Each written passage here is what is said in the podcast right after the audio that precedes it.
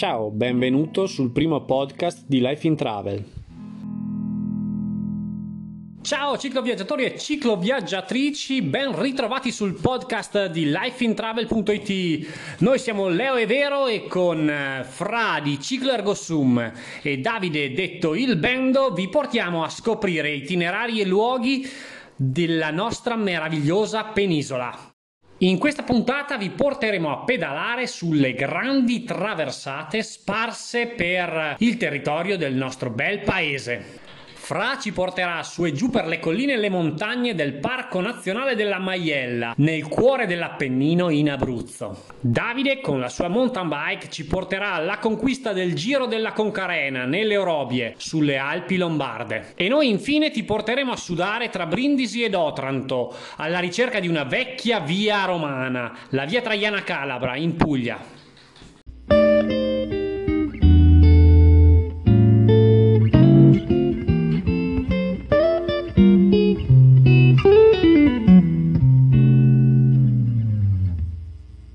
A tutti cicloviaggiatori, bentornati sulla nostra pagina Facebook e per questa volta anche sul canale YouTube. Stiamo facendo una sperimentazione, speriamo venga bene su entrambe le piattaforme in modo da, da, raggiungere un po' tutti. Vogliamo dedicare questa puntata di Pedaliamo per l'Italia, vi ricordo l'hashtag intanto da usare sempre per condividere i vostri itinerari. E vogliamo dedicare questa puntata a Luis Sepulveda che sicuramente ha ispirato tanti fra noi cicloviaggiatori e viaggiatori a prendere la via dei posti più remoti della Terra o anche dietro, dietro l'angolo di casa, insomma esplorare.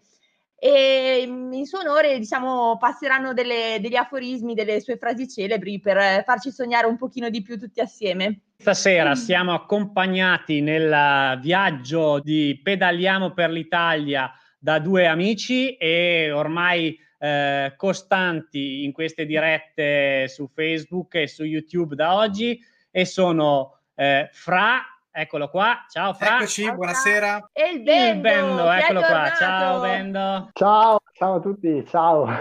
È tornato in diretta diretta, non più come un, un ologramma strano perché forse siamo riusciti a sistemare anche il suo audio e quindi Um, stasera c'è anche lui e vai. Stasera ci racconterà anche lui un suo itinerario.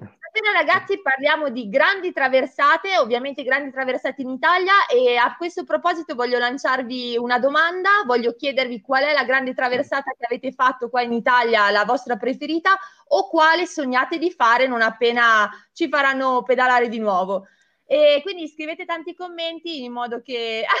Qua ci dicono già che hanno già visto la novità, cioè che eh, c'è stata una taglia erba che è passato dalle zone del lago di Iseo. Ragazzi, non preoccupatevi che tra una settimana sarà come prima, quindi non c'è problema. Ci mette veramente poco la barba di Leo a crescere, quindi non c'è problema. E ehm, niente, quindi vi invito a condividere la vostra grande traversata, la traversata che vi ha colpito di più o quella che sognate a eh, usare l'hashtag Pedaliamo per l'Italia e a iscrivervi al gruppo che abbiamo fatto ormai dieci giorni fa, eh, Pedaliamo per l'Italia, ciclo ispirazioni del bel paese, mi pare. Comunque Pedaliamo per l'Italia lo trovate. E, e a condividere noi, noi nomi facili no, eh, sempre complicarci la vita e a condividere i vostri, i vostri itinerari più belli qua in Italia. E, ehm, oggi ragazzi vi, vi, do un'anticipazione, vi portiamo in eh, Abruzzo, in Lombardia e in Puglia. E adesso vi facciamo scoprire queste grandi traversate di stasera. Diamo subito la parola a Fra che parte con la prima. Allora Fra, dove, dove hai intenzione di portarci? Allora, eh, intanto ciao a tutti, buonasera, vedo già i commenti che scorrono, e, a parte questo incredibile eh, salto quantico nella tecnologia, complimenti. Allora, io volevo portarvi in Abruzzo, nel Parco Nazionale della Maiella. Quindi tratteremo la traversata del Parco Nazionale della Maiella. Prima diamo qualche numero perché ci piace dare i numeri. Allora, sono 62.000 ettari, è uno dei 24 parchi nazionali italiani e, attenzione, attenzione, uno dei tre in Abruzzo, insieme a quello d'Abruzzo, Lazio e Molise e Gran Sasso e Monti della Laga. Tocca tre province, l'immensa provincia dell'Aquila, Pescara e Chieti tutto ruota attorno alla Maiella, quindi la montagna madre, così è chiamata, che è seconda negli Appennini dopo il Gran Sasso. La Maiella è un massiccio costituito da numerosi monti, mm, ricordiamo il Monte Amaro che è quello più eh, alto di tutti, scusate mi sono distratto perché sono passati gli arrosticini, eh, 2793 metri, poi abbiamo il Macellaro, eh, Blockhouse e, e tanti altri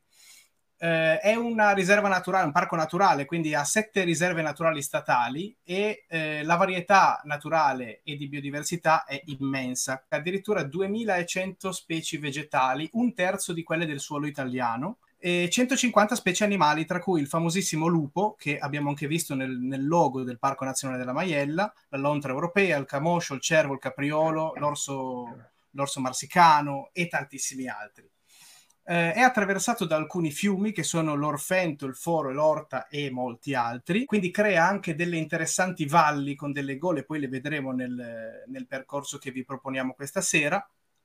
Eh, ma è anche conosciuta per la presenza di città d'arte molto interessanti come Sulmona, Guardia Grele, Pesco Costanzo, tante altre anche più piccole, anche borghi in pietra, gli eremi, e poi vi chiederò il vostro, il vostro trekking al, all'Eremo, di cui poi vedremo anche le immagini. Volentieri.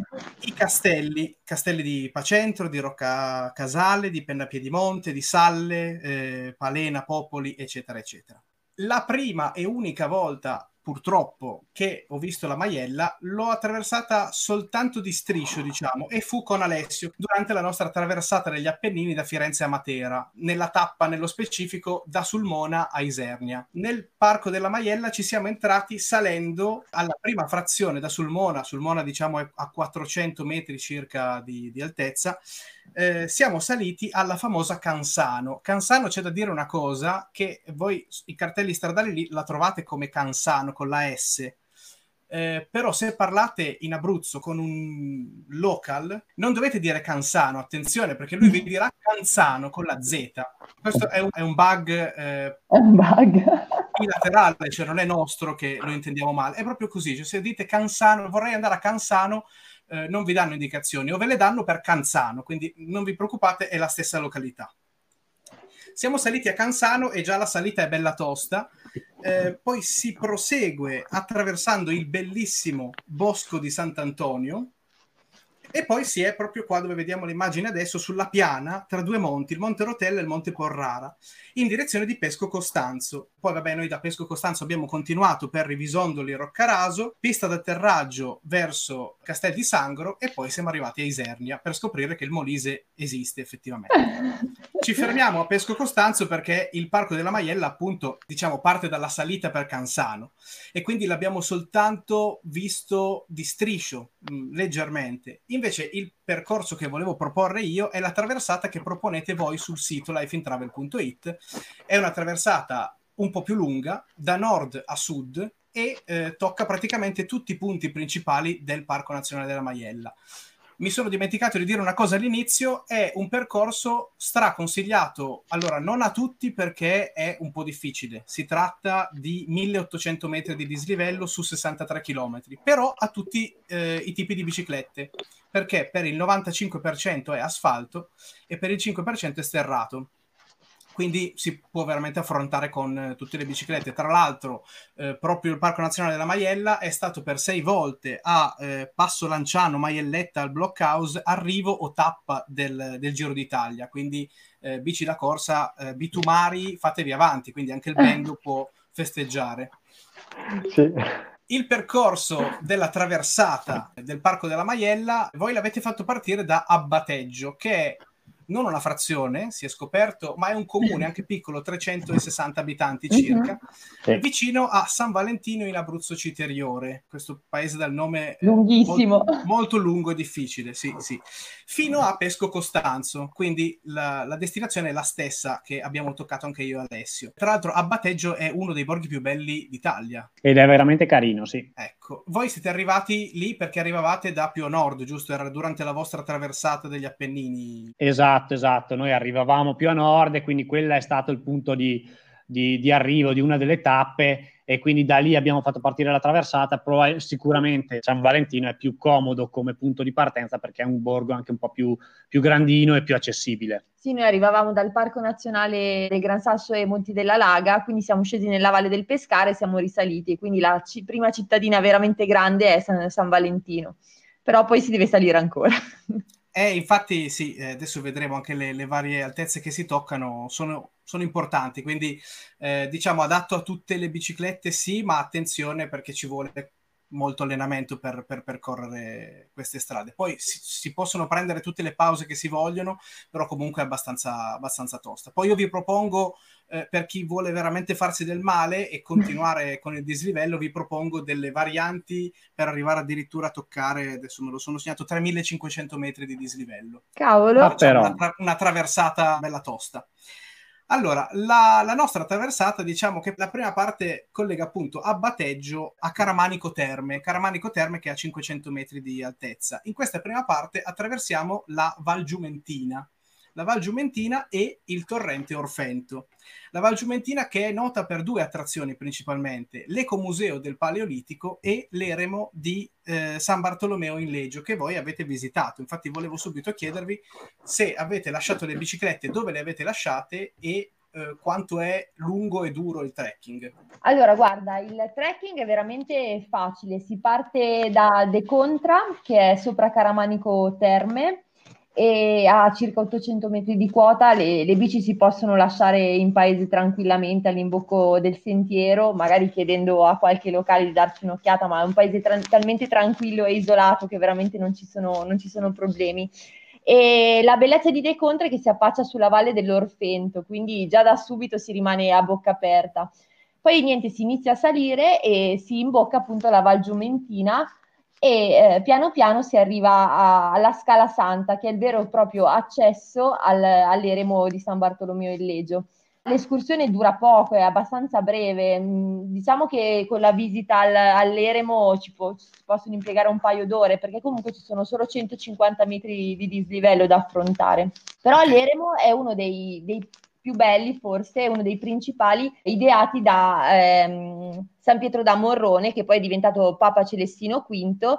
Papa Celestino V, che all'epoca era ancora appunto eh, San Pietro da Morrone, ci ha vissuto tra il 1274 e il 1276 con alcuni discepoli, quindi ha proprio vissuto nell'eremo con, eh, con appunto i suoi adepti e niente, dopo si rientra De Contra dalla, dalla stessa, dallo stesso sentiero, però vale veramente la pena come anche tutti gli altri eremi della Maiella. Sì, infatti non l'abbiamo detto prima, San Giovanni, San Bartolomeo in Leggio, la Madonna della Coccia, Sant'Onofrio e ce ne sono tanti altri, me ne sono segnati quattro soltanto, ma eh, mm. non stanno su. È pieno, è davvero pieno. È sì. una delle peculiarità. Io ti volevo fare una domanda, Fra, prima di farti andare avanti. Sì. Durante la tua traversata hai visto lupo, eh, qualche altro animale interessante? L'orso marsicano, vabbè, è quasi in via d'estinzione, è davvero difficile da vedere. Mi sarebbe piaciuto. Gli unici animali che ho visto eravamo noi, perché dopo la salita eravamo veramente conciati male. Sì, sì, sì, sì, sì. No, però no, purtroppo no. Durante i trekking probabilmente si, si, anche in quota magari si riesce a vedere cervi, camosci caprioli. Abbiamo un caro amico a San Valentino in Abruzzo Citeriore, si chiama Marcello Natarelli, che tra l'altro ha un'associazione che si chiama Maiellando e porta in giro le persone a piedi soprattutto. E lui percorre spesso la Val Giumentina anche al mattino presto e a lui è capitato spesso di, di vedere i lupi. Quindi eri proprio vicino, eh, e anche noi.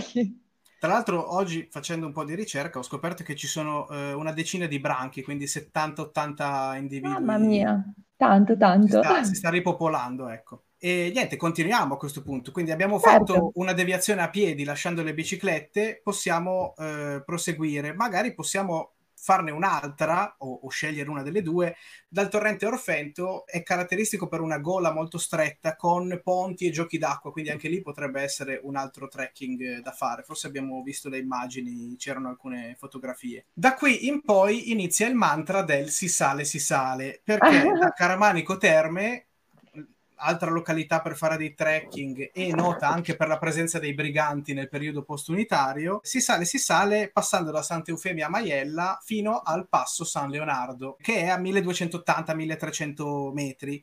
È una salita che non è mai impegnativa da scendere e spingere, però è costante, ho visto, per una trentina di chilometri mi sembra. Correggetemi se sbaglio. Sì, no, no, dici bene, dici bene. Ok, e ho visto sul profilo altimetrico è costante, cioè i gradienti sono, sono quelli sempre, no? non si scappa. Sì, Però esatto. non, è, non è difficilissima, magari non va fatta con il sole del mezzogiorno delle due. Soprattutto, esatto, soprattutto in estate è meglio evitare le, le- le ore centrali, diciamo, della giornata. Come avrai visto, Fra, noi non abbiamo avuto di, di questo- di questi problemi perché anzi c'era neve quando siamo passati noi, c'era, Ho visto, insomma, ho visto. C'era freschino. Che periodo era il vostro passaggio? È fine novembre, Ok. metà novembre. Perché ho visto nell'itinerario che proponete eh, sono esclusi dicembre, gennaio, febbraio, ovviamente. Sì, sì, Perché sono perché... località sciistiche eh, sopra i 2000 metri, poi i Es- monti esatto. principali, quindi si Esatto, trovare anche la esatto. neve. Intanto c'è Miao, l'ospite Salu- nazionale. eh, infatti Ciao, volevamo Miao. salutare anche Miao, visto che è venuto a trovarci. Nala ci hanno chiesto prima dove fosse, è sotto il tavolo che dorme, dopo se riusciamo ve la facciamo salutare. Perfetto, allora noi proseguiamo e come dicono gli esperti restiamo in crosta, cioè in realtà sarebbe in cresta, ma a me piace dire in crosta, sempre per, per questione di cibo. Eh, dal passo San Leonardo si scende anche leggermente perché si raggiunge Campo di Giove, che è più o meno a mille metri. Da eh, Campo di Giove poi si sale ancora eh, arrivando a, eh, alla stazione di Palena. La stazione di Palena è interessante perché ci passava, ci passa ancora soltanto per fini turistici, ma ci passava quella che era chiamata la Transiberiana d'Italia. La Transiberiana d'Italia, un treno eh, che è stato poi dismesso, viene utilizzato ancora adesso, ma solo per gite turistiche organizzate, eh, che collegava appunto la tappa che abbiamo fatto io e Alessio, sul Mona a Isernia, passando da alcune località che mi sono segnato, sono queste alla fine, passando nel parco della Maiella. eh, sul Mona, Pettorano sul Gizio, Canzano o Canzano, attenzione, Campo di Giove, Palena, Rivisondoli Roccaraso, eh, Castelli Sangro, Carpinone e Isernia. Ed era la Transiberiana d'Italia per le forti nevicate che eh, coprivano di neve tutta la zona e quindi attraversava queste distese di, di- di montagna bianche, tra l'altro uno dei, dei tre treni più alti eh, nazionali e quindi fare questa gita sul treno eh, sinceramente non so quando viene organizzato però eh, so che è della mm, Non lo sai, ai ai ai, non lo sai, devi andare a cercarlo. Dopo attenzione. vedremo te. eh, dopo della vedremo fondazione te. dell'FS sì, che organizza le gite eh, non saprei ogni quanto viene organizzata però deve essere particolare come esperienza come il trenino rosso del Bernina. Probabilmente non siamo alle stesse altezze ma eh, è caratteristico comunque Sì, sì, credo di sì, perché anch'io ho visto delle immagini e effettivamente è suggestivo, deve essere molto suggestivo, ci hanno consigliato, effettivamente deve essere davvero, davvero carino come, come alternativa alle due ruote. esatto Nicola, non so se, vabbè, ti lascio andare avanti, ma poi c'è una domanda, una domanda fondamentale. Ci parli di qualche piatto tipico abruzzese? Ormai ti conosce. Esatto, l'abbiamo visto all'inizio, io l'ho messa come prima, una delle prime immagini, prima ancora di orsi, lupi e paesaggi, eh, ho messo gli arrosticini che sono, vabbè, il piatto principe. Bisogna nutrirsi di almeno 500-600 grammi di arrosticini per ogni pasto, poi soprattutto dopo delle salite del genere. Poi c'è anche lo zafferano dell'Aquila e poi ci sono i formaggi, formaggi tipici locali che si possono acquistare, l'avete anche scritto voi. Eh, io purtroppo i formaggi non li ho provati nella nostra escursione perché ci siamo distrutti di arrosticini, ma a Santa Eufemia a Maiella eh, avete acquistato dei formaggi tipici. Ero nella piana di Campo Imperatore, lì vicino, però mi sono Eh. fermata in un rifugio con mia sorella un, tre anni fa e c'erano i formaggi del, rifu- del rifugista fatti, presi dalla- dal pastore che portava le, le- anche pecore in alpeggio E niente, sì, sì, erano deliziosi. C'era una ricotta fresca che in effetti era davvero indimenticabile. Ho visto che ci sono anche i piatti primi, eh, dolci, i salumi. Ah, c'è un salume che è molto curioso, che è la mortadella di Campotosto. Pensate alla mortadella, dimenticatela. È come se fosse un salame abbastanza stagionato. Adesso magari gli abruzzesi che sono in chat possono correggere. Confermare o, o confermare. O Stefano un... immagino sia abruzzese perché ci dice venite in Abruzzo che è una delle delle regioni più belle d'Italia, Concordo. quindi magari lui... Esatto, è un salame con all'interno un cilindro eh, di lardo, quindi oh. leggerissimo e eh, gustosissimo. Perfetto per il ciclista, insomma. Esatto, esatto. e, va bene, terminiamo il percorso praticamente dal punto di, di, incrocio con la Transiberiana d'Italia, quindi Palena. Facciamo un po' di pista d'atterraggio sulla SR84 e raggiungiamo Pesco Costanzo, che è una delle città d'arte più belle del Parco della Maiella, assieme a Sulmone e Guardia Grele, per i suoi palazzi nobiliari del Cinquecento oppure la, i monumenti barocchi. Oppure, se riuscite a incontrare qualcuno e fare quattro parole con qualcuno, vi racconta le storie eh, dei, dei briganti del periodo postunitario, che potrebbe essere interessante la vostra traversata si ferma qua perché poi come abbiamo fatto io e Alessio avete fatto la prosecuzione del viaggio perché non era un anello era una continuazione verso, verso il sud esatto eh, però io ho pensato a un'alternativa eh, come continuare questo itinerario per restare all'interno del Parco della Maiella e ci sono due possibilità. Una un po' più semplice che comunque alla fine del percorso ci porta a fare 130 km, quindi compresi i 63 di, questo, di questa parte che abbiamo appena citato, e semplicemente è tornare indietro su quella che abbiamo fatto io e Alessio, quindi da Pesco Costanzo rimanere nella, in questa piana tra, tra le due montagne, passare, eh, riempire le borracce alla Fonte dei Lupini e poi riattraversare il Bosco Sant'Antonio e scendere giù in discesa per eh, Cansano, Pacentro, quindi una sorta di giro dei castelli, perché a Pacentro c'è il castello, a Sulmona, dove vabbè, sì, la città di Ovidio, la città dei confetti, Rocca Casale, dove c'è il castello, Popoli, dove c'è il castello, e si chiude l'anello a nord di nuovo a San Valentino in Abruzzo cittadino. E questo è un po' più semplice dei due che ho pensato, perché 130 km, 2400 metri totali di dislivello, quindi non se ne aggiungono tanti quel, ai 1800 già eh, percorsi nella prima parte. E questo, senso, questo è in senso orario, diciamo. C'è anche un giro per masochisti in senso ah, anti-orario per rimanere sempre all'interno. Bendo si è subito illuminato. Sì, eh? infatti, ah. sempre all'interno del parco, ma eh, in senso antiorario, si toccano i punti di Palena, centro città, non la stazione ferroviaria che è leggermente dislocata, ma centro, Fara San Martino, Penna Piedimonte, Guardia Grele, Pretoro e di nuovo San Valentino. Però qua siamo su 150 km circa e 3500 metri di dislivello, quindi è veramente molto impegnativo e non ci sono le stesse discese che ci sono nell'altro giro, eh, perché è un continuo sali-scendi qua, quindi è molto più impegnativo. Nonostante ciò vale la pena, secondo me, eh, magari dedicare più giorni e pensare a questo secondo itinerario perché si toccano molti più centri. Da- dallo studio che ho fatto superficiale perché non ci sono stato, l'ho aggiunto alla lista dei desideri che si sta eh, espandendo sempre di più, purtroppo o per fortuna, per quando si potrà pedalare. Trovate l- la prima parte di traversata sul sito Life in Travel, potete anche scaricare gratuitamente la traccia e io l'ho studiata da lì alla fine, non ho, non ho creato nessuna, nessuna mappa, però semplicemente ho guardato da nord a sud la traversata proposta e poi magari la possiamo anche studiare e proporre sul, sul, sito. La fattibilità in estate per le temperature di questo percorso, cioè della traversata degli Appennini, credo che tu possa rispondere come noi, nel senso che anche tu l'hai che fatto. No? Abbiamo sofferto tantissimo perché l'abbiamo fatta a cavallo tra luglio e agosto e quindi o si scelgono delle tappe partendo molto presto la mattina e arrivando prima di pranzo e poi ci si ferma lì, ciao, basta perché altrimenti poi ripartire nel pomeriggio si parla, cioè se si riparte per le 4 e mezza, 5 inizia a essere di nuovo piacevole, altrimenti il caldo è veramente molto tosto. Eh... Noi l'abbiamo fatta in novembre, quindi in novembre faceva quasi freddo. Quindi e... sicuramente è più affidabile il giudizio di Fra. Sì. Eh, certo, chiaro che poi dipende ogni... in che anno l'hai fatta tu, Fra? 2017.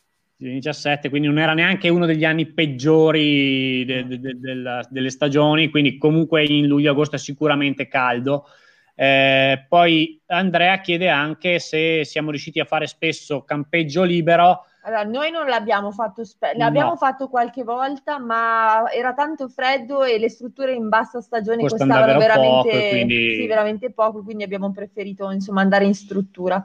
Però, però si trovano i posti, si trovano delle aree, poi bisogna sempre un attimino vedere le normative regionali e, perché in teoria il campeggio libero non si può fare in Italia. Quasi Soprattutto in piena stagione è meglio evitare oppure essere davvero isolati, insomma. Esatto, poi magari si può chiedere, magari anche il parco ha delle strutture o delle aree, aree dove, dove, far, esatto, dove, dove potersi accampare per la notte però mi raccomando sempre ragazzi non lasciate traccia se campeggiate liberamente e soprattutto partite presto al mattino, nel senso non, può, non ci si può fermare due o tre giorni, notte e via perché perché sennò veramente si rischia anche la multa. Comunque è una bellissima traversata Andrea, veramente bella, l'Appennino è praticamente una, una pista ciclabile naturale, ci sono un sacco di, di, strade secondarie, quelle che abbiamo fatto noi veramente non abbiamo mai praticamente trovato traffico ci sono tantissimi personaggi interessanti da, da, conoscere, non so se hai mai letto qualche libro di Guccini, sono veramente eh, così, insomma ci sono tante persone che ti raccontano storie interessanti, ci sono ancora sparse sul territorio delle osterie dove fermarsi a bere un bicchiere di vino e a fare due chiacchiere, quindi assolutamente un percorso consigliato. E poi a livello turistico tocchi dei, dei punti che sono stati devastati dai vari terremoti, tra cui Norcia, certo. Amatrice, certo. L'Aquila, che vale la pena vedere e sostenere con il turismo, con il nostro tipo di turismo che non inquina. C'è Cristian che dà una soluzione al problema del caldo, pedala e bevi. sul bevi posso aggiungere una cosa, di fontanelle se ne trovano un sacco, un sacco. Sì. Ecco, se poi da eh, Iserni a scendere in giù abbiamo avuto abbastanza difficoltà, eh, soprattutto nella, nella tremenda tratta Benevento-Melfi che ancora adesso ci ricordiamo eh, come un incubo che, che, citiamo ogni volta dello spauracchio dell'acqua eh, nel Parco della Maiella veramente un sacco di fontanelle, poi nei, nei, pochi paesi che si trovano si fa rifornimento o alla fontana o eh, in un bar. E, All'osteria o al bar, infatti. E si è a posto, sì, sì, sì, Walter chiede, ma al sud eh, non siete mai venuti, ma ultimamente ci veniamo due o tre volte all'anno, quindi decisamente... Quindi se, se ci, ascol- ci resti ad ascoltare, poi parleremo poi eh, in queste tre esposizioni nostra di Davide e di Fra la nostra verterà su un percorso proprio al sud. Intanto grazie mille a, grazie, a Fra per l'esposizione perfetta e sempre eh, come dice, vediamo se riesco a riprendere il commento di Christian, sei davvero Francesco. Ah, eccolo. Angela. Angela. grazie. E oggi finalmente abbiamo un po' il piacere di ridare la parola dal vivo anche al Bendo che è mancato per tre puntate per eh, problemi di audio. Vorrei solo fare una piccola eh, anticipazione, il Bendo ci porterà in Lombardia e se vi capiterà nella vita di andare in bici col Bendo non fidatevi delle sue stime di dislivello perché è un uomo molto pericoloso. Sì, eh, buonasera a tutti, ciao a tutti, a tutti i miei seguaci, ma soprattutto a tutte le mie fans. Eh, sì, effettivamente quello che propongo stasera è un itinerario, una traversata un po' particolare che avevo proposto a Leo e Vero, non ricordo se nel 2017 o nel 2018, 2017, 2017 spacciandola per una, non dico tranquilla passeggiata con la mountain bike, ma una due giorni dormendo in quota, facendo dei dislivelli comunque accettabili. In realtà poi ricontrollando sui GPS tramite cartine mi sono accorto tre giorni prima della partenza che in realtà avevo toppato alla grande è andata così, però eh, siamo ancora qui e raccontiamo. Siamo sopravvissuti, quindi va bene così. Ho questa nomea di essere considerato l'autolesionista, in realtà non è vero perché faccio l'autolesionista da solo quando ne ho voglia, quando invece vado in compagnia cerco invece di limitarmi a fare poco dislivello, ma non è stato questo il caso. allora, io vi porto in Lombardia, cioè tra la provincia di Bergamo e la provincia di Brescia e la traversata di cui vi voglio parlare è un, un anello fatto in senso orario attorno ad un gruppo montuoso che si chiama Concarena, presente nella parte mediana della Valle Camonica. La Valle Camonica è una valle bresciana che si trova a nord del lago di Iseo, in una zona molto bella e interessante da, sotto tutti i punti di vista. Innanzitutto eh, vorrei ricordare che eh, ho scelto, io sono molto meticoloso nella scelta degli itinerari e più che altro nel, nei punti di partenza e ho deciso di partire dando un senso questo giro da Capo di Ponte. Questo è un percorso eh, da effettuare solamente con le mountain bike. Quindi no bici da corsa, no gravel, no bici da turismo, ma mountain bike, anche quelle front, cioè ammortizzate solamente davanti, possono andare bene in quanto non è un percorso molto tecnico, ma si può configurare come traversata, eh, traversata appunto che si attraversano due vallate attorno a un gruppo montuoso. Ci sono sentierini, stradine eh, sterrate, eccetera, quindi assolutamente da fare in mountain bike. Ok, grazie mille Leo.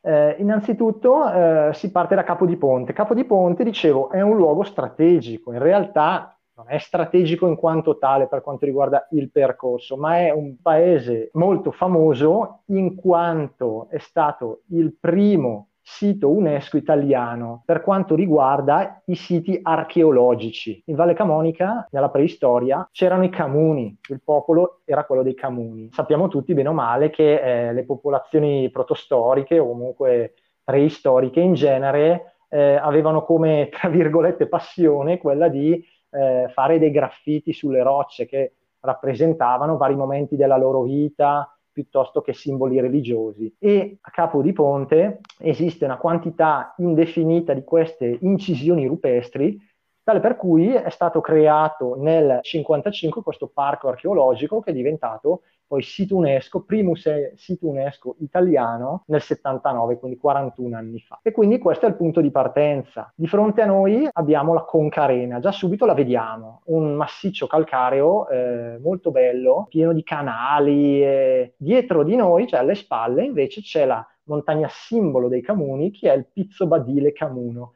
che ha questa forma di Badile. Il percorso eh, si sviluppa dapprima lungo la ciclovia dell'Olio, una piccola porzione, perché la ciclovia dell'Olio parte dal Passo del Tonale, arriva sul Po, dopo aver attraversato quattro province, un lago, il lago di Seo, e 280 km, ma noi faremo solamente 4-5 km di ciclovia per poi entrare nel paese di Cerveno, da cui cominciare uno sterrato con qualche tratto ripido cementato che ci porterà ai monti di Cerveno, un pascolo molto bello costituito da varie baite casolari sparsi, quindi un ambiente molto bucolico, posto a 1250 metri di quota, quindi siamo anche a, delle quote elevate, sopra i 1000 metri di quota. E il nostro giro si svilupperà appunto tra i 300 metri di capo di ponte e i 1900 metri, quindi sfioriamo i 2000 metri di quota. Quando arriviamo sui monti di Cerveno abbiamo la, la, bella sorpresa di vedere il lago di Iseo in fondo alla vallata, in fondo alla Valle Camonica. E proseguendo lungo questo percorso affascinante all'interno del bosco, arriviamo a una piccola chiesa che si chiama la chiesa di Santa Cristina, che si trova sotto il solco della Valle di Baione, che separa sostanzialmente i massicci della Concarena dal massiccio eh, dei Campelli. Ci troviamo in un'area eh, molto particolare, cioè un'area calcareo-dolomitica, tale per cui in provincia di Bergamo il gruppo dei Campelli viene anche considerato come le Dolomiti Scalvine, Scalve, che è la valle in cui è inserito questo contesto ambientale. Superata questa chiesetta attraverso un sentiero pedalabile sì e no, ma comunque eh, con 5 minuti di, di, portage, si raggiungono i paesi della Valle di Lozio attraverso una, una sterrata molto bella sembra praticamente come l'edera, la vegetazione come l'edera che praticamente avvolge questa, questa strada rendendola praticamente un tunnel, un tunnel vegetale ed è molto affascinante, circa mezzo chilometro così. Una volta raggiunto il paese di Villa di Lozio possiamo far rifornimento di acqua Ricordo che lungo tutto questo percorso, che ora vi sto descrivendo, che si sviluppa sostanzialmente in un weekend, quindi può, può avere la, la, possibilità di avere un weekend ed effettuare questa traversata. Appunto c'è acqua eh, ovunque. Dopo il paese di Villa eh, ci aspetta una tortura. Leo è vero se lo ricordano bene. Una salita di 4 km che io non avevo mai fatto, quindi non avevo neanche idea di come fosse con una pendenza media che non ricordo e non voglio nemmeno ricordare, ma alcuni, tra- alcuni tratti al 30%. siamo scesi tutti e tre dalla bicicletta e l'abbiamo fatta a piedi. Sì, poi avevate la palla al piede, c'era uno che non arrivava mai, non so chi era. Sì, era, mi sembra fosse Leo, ma non, non, non ricordo. Cioè, c'è da dire anche una cosa, che in quel momento eravamo talmente scompisciati dal ridere che non riuscivamo più a pedalare perché Leo ha fatto... No, un questa non la puoi dire, non la puoi dire. Io per sì, diciamola, diciamola. Io indossavo anche i baggy, per fortuna, oltre ai pantaloncini da ciclismo. E Leo, facendo dei movimenti strani, ha spaccato i, panta- i suoi pantaloncini da ciclismo proprio nel bel mezzo del cammino. E, e, quindi eh, vabbè io e il Bendo eravamo ovviamente piegati dalla scena e ho dovuto cedergli i miei becchi perché sennò sarebbe andato in giro tutto un tempo con, la... con le chiappe al vento. E vabbè la salita al 30% era troppo troppo. È rovinata la reputazione di un personaggio serio nel giro di 30 secondi. No per via di questo evento eh, questo giro è diventato epico giusto? Leggo 30% di salita il classico falso piano, grandi ragazzi, Albert 91. Ci confermo, è un falso piano.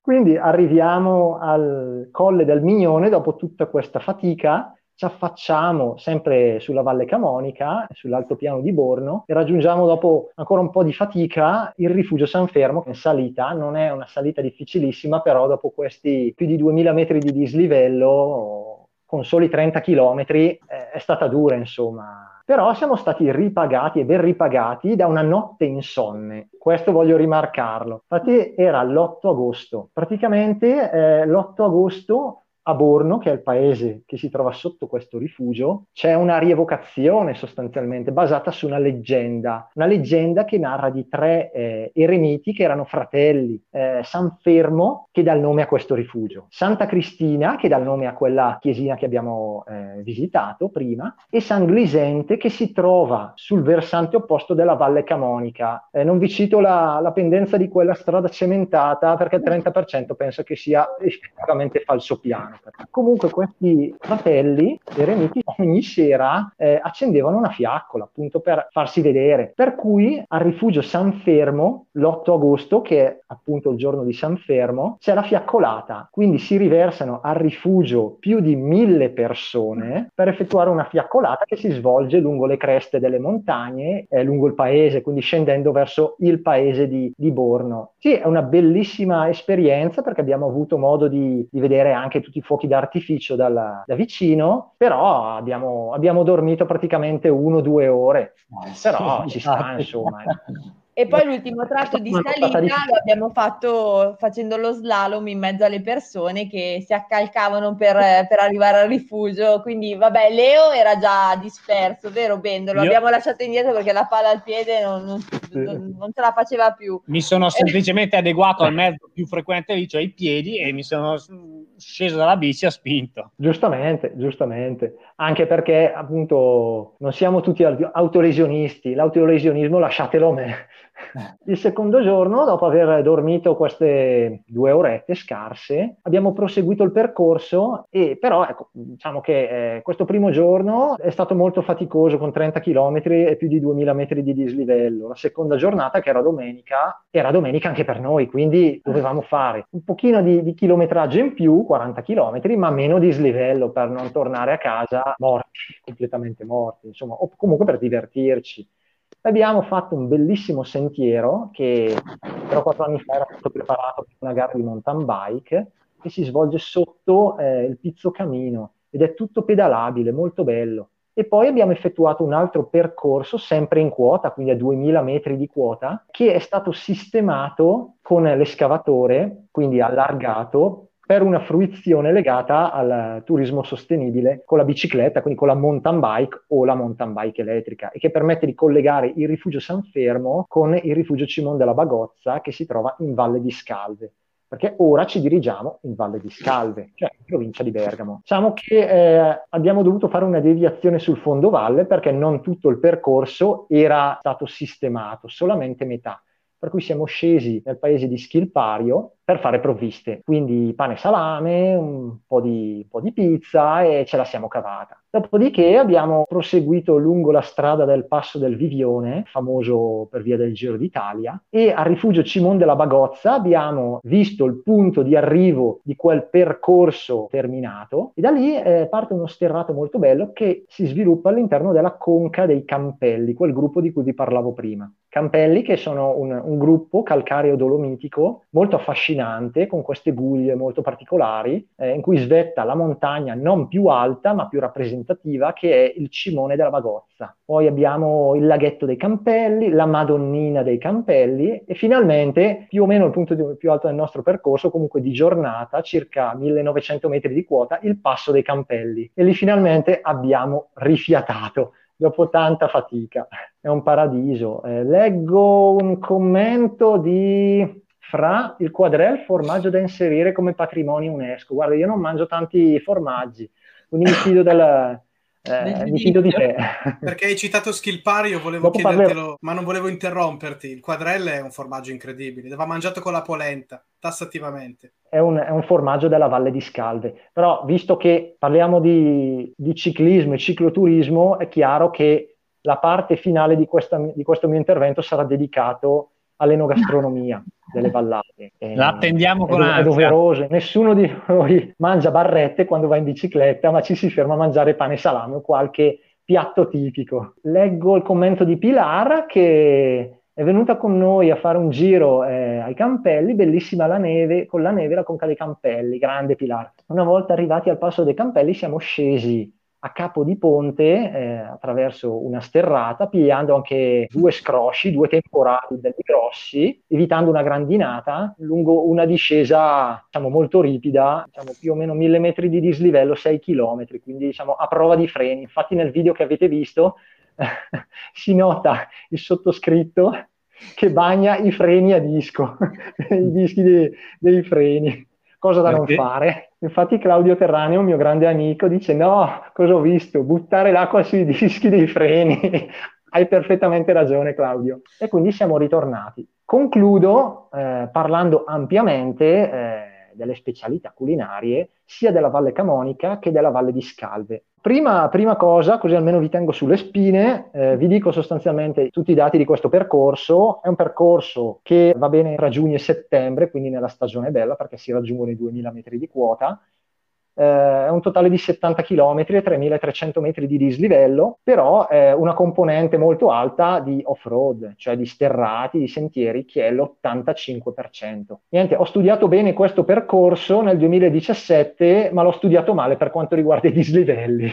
E darvi Poi, una domanda da parte mia, secondo te è sì. fattibile in giornata da qualcuno con l'e-bike per esempio, penso, o qualcuno tanto allenato? All, eh, tanto allenato sì, però deve partire la mattina presto e tornerà nel tardo pomeriggio non si godrà eh, il tramonto e l'alba dal rifugio San Fermo, però a questo punto un gran fondista che ha due gambe dell'accidenti, che riesce a farlo con una mountain bike normale, oppure con l'e-bike. Però per godere dei panorami eh, io lo propongo come giro di un weekend, due giornate ci stanno. Due giornate anche la notte in rifugio è piacevole e rende ancora più bello sì. il, il giro poi. Se si dorme. Per quanto riguarda i piatti tipici, partiamo dalla Valle Camonica. Ho preso appunti perché non conosco tutte le specialità. Allora, si parte dai formaggi, eh, che, formaggi di malga, i silter, fatulì e poi la rosa camuna, un formaggio tipico che ricorda i camuni, cioè questa popolazione preistorica che faceva i graffiti sulle rocce e eh, un graffito appunto raffigura la forma appunto di, di, questa rosa che è stata chiamata rosa camuna, che non è altro che il simbolo della regione Lombardia. E eh, quindi è stato dato questo nome, casolet, spero di dirlo in modo corretto, certo. eh, sì, ed è appunto in italiano rosa camuna. Per quanto riguarda eh, la selvaggina, eh, ricordo il violino della Valle Camonica, che è un prosciutto fatto con la coscia di capretto. E poi molto rinomato è lo stracotto di pecora per quanto riguarda i dolci, la spongada, che è una, una sorta di, di pane, sì, perché è lievitato, però è un dolce, sostanzialmente è un dolce. L'ho provato, è molto buono. Per quanto riguarda la Valle di Scalve, e qui gioco in casa, perché io non sono scalvino, ma mio papà è della Valle di Scalve, quindi io la conosco a memoria, quella valle, e tutte le specialità, ricordo il quadrel, che è un formaggio tipico, eh, di cui parlava Fra, la formagella della Valle di Scalve, e poi per quanto riguarda la carne, ricordiamo gli strinù, che non sono altro che salamelle alla brace, eh, da strinare, cioè bruciare sulla brace e poi la spalla di maiale. Sostanzialmente si prende una spalla di maiale che può essere anche disossata o meno, la si mette a bagno nel vino con delle spezie, chiodi di garofano, eccetera. Dopodiché la si lascia per, adesso non ricordo le tempistiche, per, però una volta che viene tolta da questa bacinella eh, con dentro vino e spezie, viene lasciata ad asciugare, messa in cantina, quindi chiaramente nel, nel suo budello, più o meno una quindicina di giorni, può essere consumata con polenta. La carne è una carne rossa, speziata ed è molto buona, mangiata con la polenta, le patate e, gli spinaci, magari selvatici, che in Valle di Scalve ci sono, è, è un piatto ah. assolutamente da provare. Hai, hai, un posto da sì. consigliare in Val di Scalve dove fermarsi a mangiare anche se uno magari va in zona per un'escursione di un giorno o se fa il giro e arriva fino in Val di Scalve e vuole fermarsi magari a Schilpario? Allora, di ristoranti c'è il ristorante Capriolo che è sulla strada da Schilpario al Passo del Vivione, eh, due chilometri dopo Schilpario e si mangia bene. Oh, bene. Oppure ci sono i rifugi, c'è il rifugio Cimon della Bagozza, c'è la Baracca Rossa che è un, altro, eh, un altro locale e più avanti, vicino al Passo dei Campelli, è sorto in questi ultimi anni il rifugio Campione. Non ci sono mai stato a mangiare, però il cuoco eh, è un cuoco, so che è, è un cuoco e quindi mi fiderei ciecamente perché chiaramente è un cuoco della, della, Valle di Scalve, quindi proporrà chiaramente dei piatti tipici. Dopo una pedalata del genere sì, diventa tutto più buono. Tu hai parlato di, di, di, prelibatezze che sono buone a prescindere, ma effettivamente dopo 3000 metri di dislivello e 70 chilometri anche la pasta scotta al pomodoro buttata no. cotta alla tedesca, diciamo, è buona lo stesso. Però Perché c'è quello che, sì, sì. quello che hai raccontato migliora molto, l'esperienza. Eh beh, sì. Eh, eh, sì, sì, sì, Anche Stelio invece ci chiede di proiettare la mappa del giro. Non siamo organizzati per eh, la proiezione della mappa. Stelio, basta che cerchi giro della Concarena Life in Travel e trovi tutto, traccia GPS, mappa e waypoint, trovi tutto. Penso Vis- che la, l'abbiamo scritto solo noi perché l'ha inventato praticamente il Bendo questo giro, quindi lo trovi e trovi la nostra traccia in assoluto, quindi assolutamente...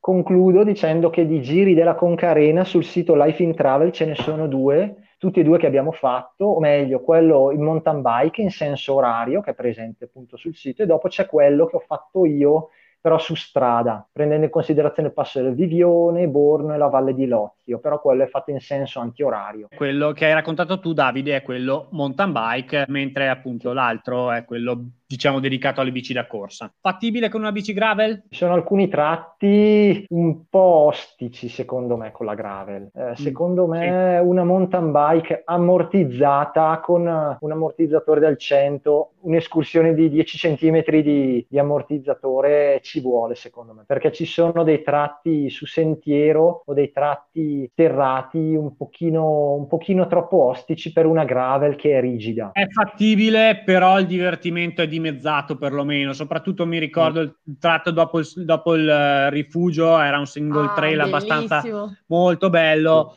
però abbastanza diciamo tecnico. Non ci sono tratti tecnicissimi, diciamo impossibili, perché comunque anche i sentieri sono abbastanza battuti, però la gravel è un po', è un po tosta. Il, no? il, meglio è una full, ragazzi. Se avete una full vi divertite molto di più. Poi una front e poi una gravel, però un po' più a fatica e meno divertimento. Sì, diciamo che questo è il sunto, eh, esatto. Grazie mille anche a Bendo, grazie quindi a Bendo e Francesco che sono sempre veramente eh, impeccabili nelle loro... Adesso tocca a te, nelle, vediamo. Nelle loro, nelle loro, esposizioni e mi fanno paura perché io dopo arrivo dopo io e io sono uno che, che racconta un po' così come si ricorda, loro invece studiano, eh, sono davvero bravi. Quindi, prendi, eh, prendi ragazzi, esempio. Pre- prendete quello che arriva da parte mia ora anche se cercherò comunque di raccontarvi il meglio possibile un percorso che ci è molto piaciuto della eh, nostra bellissima penisola. E adesso dopo l'Abruzzo di Fra e la Lombardia del Bendo andiamo in, in Puglia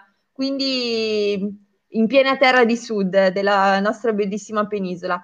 Vi ricordo ancora ragazzi l'hashtag Pedaliamo per l'Italia e di iscrivervi al gruppo Pedaliamo per l'Italia e condividere i vostri itinerari, i vostri programmi di viaggio perché siamo sicuri che fra poco, almeno speriamo, si potrà tornare a pedalare. E allora abbiamo già visto il titolo di questo percorso che è la via Traiana Calabra, è una traversata del eh, Salento in Puglia. Chiedevano se non fossimo mai stati al sud, al sud ci siamo stati, ci siamo stati e lo amiamo e appunto per questo vi vogliamo raccontare un altro percorso al sud dopo aver parlato del Pollino in Calabria, adesso parliamo della Puglia. L'itinerario della via Traiana Calabra collega Brindisi a Otranto è un itinerario quindi che parte da due punti sul mare, dalla porta d'Oriente che è Brindisi fino all'altro eh, porto importante del Salento che è Otranto, ma attraversa tutto l'entroterra. Ma come mai Traiana Calabra se non andiamo in Calabria ma andiamo in Puglia? Hai assolutamente ragione, è vero? Traiana perché la prosecuzione della, eh, dell'antica via romana che partiva da Benevento e raggiungeva Brindisi, che era appunto la via Traiana, eh, Brindisi che anche appunto e incrociava a Brindisi anche la via Appia Antica che arrivava invece da Roma e Calabra perché temp- al tempo dei Romani la zona del Salento era chiamata proprio Calabria e quindi via Traiana Calabra. Quindi un casino geografico pazzesco. Un incrocio tra, di, tra modernità e, e, passato, un incrocio di geografie, diciamo così. Quindi partiamo a descrivere un po' l'itinerario. Appunto parte dalla Porta d'Oriente, Brindisi, uno dei porti più importanti del, dell'impero romano eh, per le mercanzie e per le crociate, per esempio. Brindisi che ha come caratteristica principale e punto di partenza, diciamo, simbolico della via Traiana Calabra le eh, colonne colonne romane, in realtà ormai ne è rimasta soltanto una, l'altra è stata è distrutta da un terremoto e poi i pezzi sono stati trasportati, regalati a Lecce dove sono stati rimessi insieme per ringraziare San Toronto nella piazza omonima è stata rieretta per ringraziare il santo appunto per aver protetto la città da una, da una, calamità. Cata- da una calamità. naturale.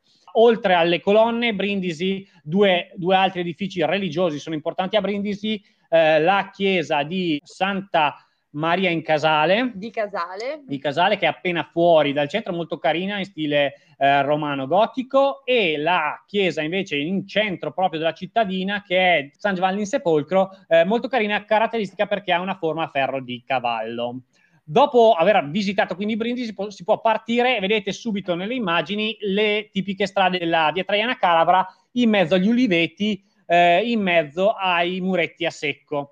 Questa è una costante di tutto il percorso. C'è tanto, c'è da dire che il percorso è tanto sterrato, c'è un, circa un 30% di sterrato, è comunque un percorso cicloturistico, eh, quindi fattibile, vedete anche con le borse e noi l'abbiamo fatto anche col carrellino con Nala, quindi è sicuramente fattibile un po' da tutti dislivelli ce ne sono pochi, la uh, zona è piuttosto piatta. Questo dislivello che si vede adesso nelle immagini.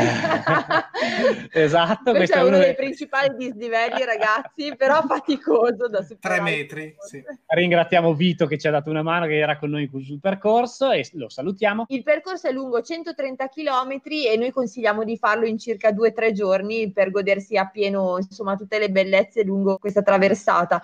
E poi ovviamente si può fare anche più velocemente chi, vo- chi non avesse tempo, ma noi suggeriamo insomma di andare più, più con tranquillità. Come diceva Leo, c'è cioè un 30% di sterrato, 70% di asfalto e circa 500 metri di dislivello. Perfetto, partiti quindi da eh, Brindisi, si raggiunge subito poco, poco dopo un, già un punto di interesse che è il bosco di Cerano riserva naturale dove eh, ci sono moltissime specie eh, ornitologiche. ornitologiche. con grande piacere di vero e eh, è davvero carino e c'è anche un po' di ombra, quindi anche in estate si riesce a respirare, a prendere un po' di respiro, perché poi in estate effettivamente è molto caldo, noi siamo passati eh, a giugno, mi pare, inizio giugno o fine maggio, lì in quella zona, era già abbastanza caldo. Sì, nel bosco, eh, sono, nel bosco c'è la macchia mediterranea, le leccete, ci sono appunto oltre 60 specie di, eh, di, uccelli, tra cui l'occhio cotto e alcune anche specie provenienti, migratorie provenienti dall'Africa, come il biancone, la gru, quindi assolutamente un paradiso per i birdwatching. Assolutamente sì. Dopo il bosco di Cerano si prosegue Ehm, e il punto di interesse successivo è appena dopo, dopo la cittadina di Torchiarolo ed è eh, rovine, i resti dell'antica cittadina di Valesium. Eh, di Valesium. Eh, in realtà sono le rovine del, del, dell'impianto termale della cittadina che è esattamente a metà strada tra Brindisi e ehm, Lecce ed era il punto di eh, eh ristoro principale per i viandanti e per i pellegrini lungo la via Traiana Calabra. Passato, il, passato Valesium, quindi le rovine romane, si raggiunge un uh, luogo fai e per la precisione l'abbazia di, uh, aiutami vero, Santa Maria in Cerrate, giusto? Di Cerrate. Di Cerrate. Anche questa bellissima abbazia visitabile eh, dietro il pagamento di un biglietto. Eh, all'interno c'è un antico fran- un, un frantoio, un antico frantoio che si può vedere e bellissimi sono gli affreschi, alcuni ancora sulle mura dell'abbazia, altri invece sono conservati nel museo che è, è adiacente all'abbazia stessa. Dopo l'abbazia Fai è davvero il, secondo me il punto forse più bello del percorso perché c'è un bellissimo single trail in mezzo al bosco ben battuto, pedalabile e divertente. Dopo il single trail invece si entra nella periferia di Lecce e eh, su strade secondarie si, esse, si riesce ad entrare in città. Di Lecce lascio parlare vero perché eh, nonostante sia meravigliosa non mi ricordo mai i nomi delle varie località, punti di interesse della città. Vabbè, Lecce è un po' la capitale del barocco eh, in, in, Puglia e d'Italia anche e sicuramente uno dei punti di interesse maggiori il, sono il Duomo, la cattedrale e la Basilica di Santa Croce che è uno degli esempi maggiori di, di barocco. Poi si possono visitare Piazza Santo Ronzo, il,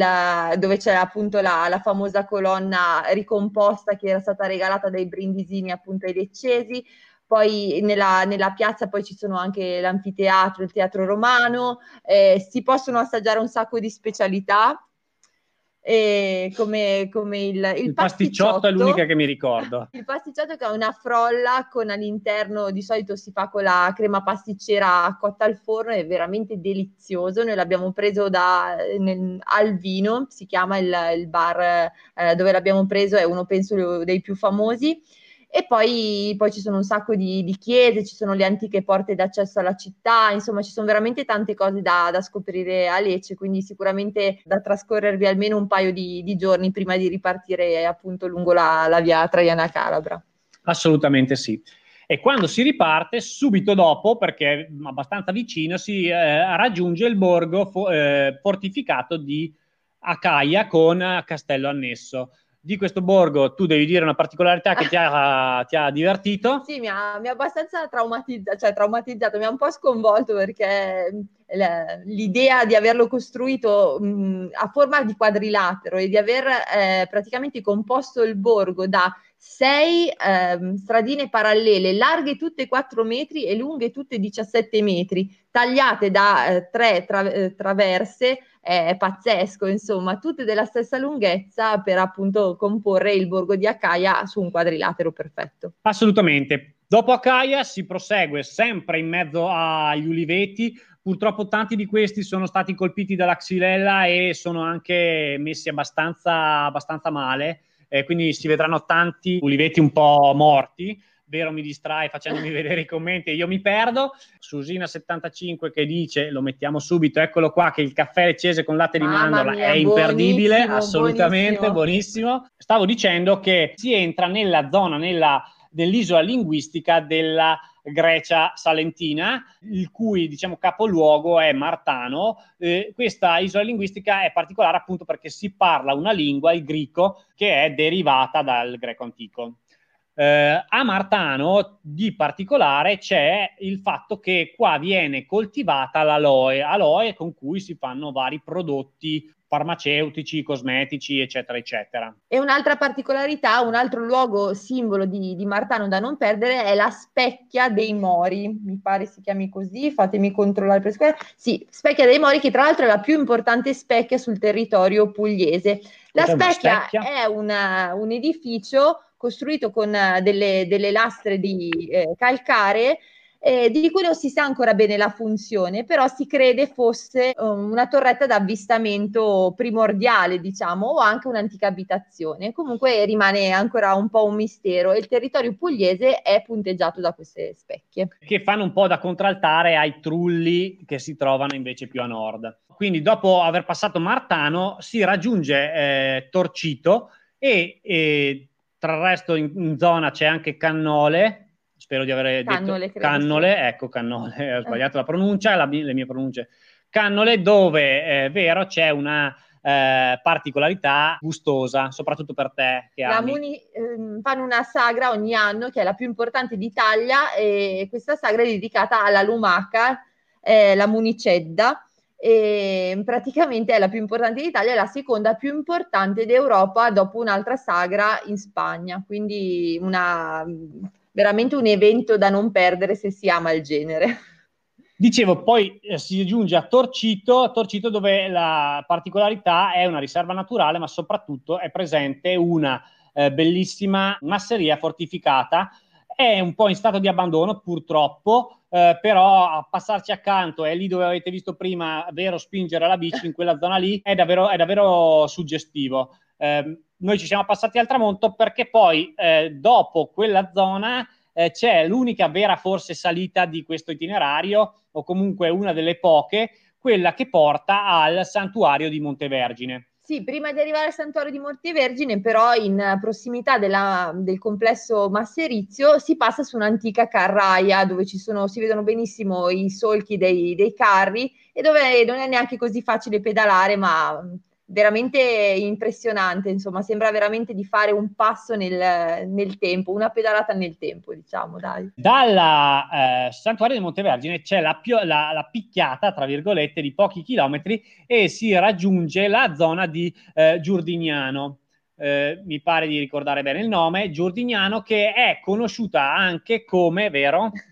Il giardino megalitico d'Italia per la presenza di menhir e dolmen, che è veramente una delle zone, eh, anzi è la zona d'Italia con la più grande, più, più alta concentrazione di, di queste strutture antiche. E Ciclo Slavisti dice: E la sera tutti a ballare la Taranta. A proposito di questo, vero? C'hai una storia da raccontare sui, sui dolmen e i menhir sì, eh, di Giordignano. C'è a Giordignano un menhir che si chiama Menhir di San Paolo, e ehm, dopo essere stato un menire è stato utilizzato anche per il culto eh, cristiano e è stato convertito in una grotta dedicata proprio a San Paolo. E San Paolo è il protettore delle tarantate, ossia delle donne morse da questa taranta tarantola, che è un, un ragno peloso, insomma, che eh, manda in estasi queste, queste signore che vengono morse e che cominciano a ballare.